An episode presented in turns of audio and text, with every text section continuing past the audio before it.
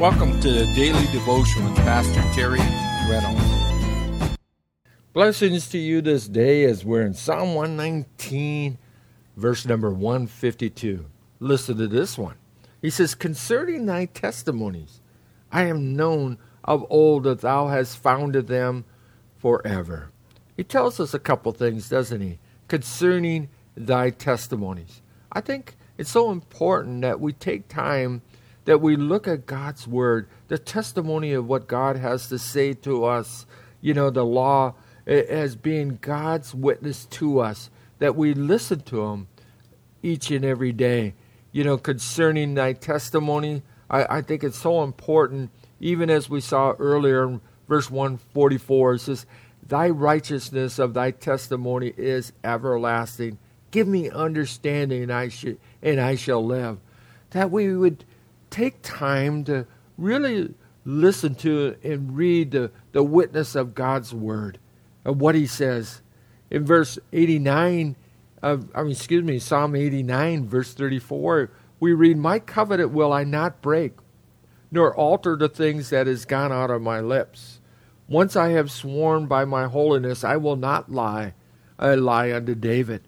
He, his seed shall endure forever, and his throne to the son before me and I shall establish forever as the moon, as a faithful witness in heaven. And so, what are we talking about here? God's covenants, God's testimony. As we see, as we go back to the Old Testament and we see the promises of the Lord, in this case, it's about David's reign. And he talks about his seed, otherwise, the child's children that are going to be, uh, you know, be born into his family and it's going to go on. And he, and he says how his seed's going to go to everlasting. Isn't that interesting? He says that, that you founded your word forever and it doesn't change.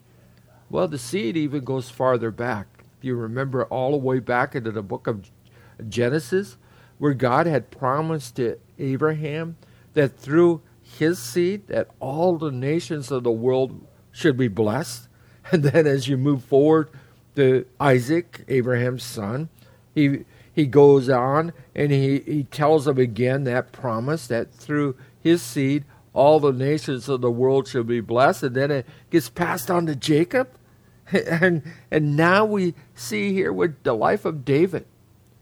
Here's God is saying, He says, you know, my covenant I will not break, nor alter the things that have gone out of my lips. He says, I'm not gonna change I'm not going to flip flop my opinion on something or, or change my word just because circumstances and life has changed.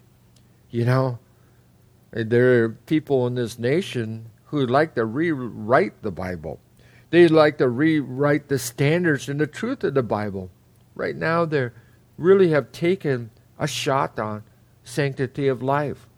Not only they feel like they have the right to, to determine if a baby should be born or not, or people now they're trying to say, eh, you know, that men and women have the rights to end their lives when they come to the end of it.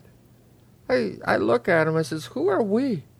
See, God doesn't change. Men and women change. Nations change. But the Word of God stays true forever. like I mentioned earlier, I was shocked this past year when the Supreme Court decided that they wanted to define what marriage is. I'm glad they might change it in their eyes, in the nation's eyes, but we're just one nation.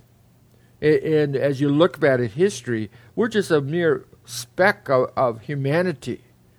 See, God has defined what marriage is between a husband and a man, and it does not change. My word does not change concerning thy testimony. I have known of old that thou hast founded them, notice, forever. And so going back to that promise of David, that the, his seed shall endure forever, and his throne as the sun before me, in Psalm 89, verse 36, as you move forward in the life of David, in the lineage of David, you get to the New Testament. You know, the thing is so beautiful about the story of the New Testament and how detailed uh, it gives of the genealogy, uh, genealogical record there in Matthew, and also it tells us there in Luke about the birth of Jesus Christ, how his he was born out of Judah, he was the line of the tribe. He was the line of the tribe of Judah. He was part of the heritage, the line of David, and that through him all the nations of the world would be blessed. Terry, how does that? How, what do you mean that all the nations of the world be blessed? Let me tell you that. All the way back to Genesis. And you should go back and read it there in Genesis. That you'll see that God's promise was to redeem mankind uh, in order to provide a way that their sins might be forgiven. God had a plan to redeem us, to purchase us back because we sold our birthright. We sold our, our souls to the devil there in gar- the Garden of Eden. And so we were born into sin.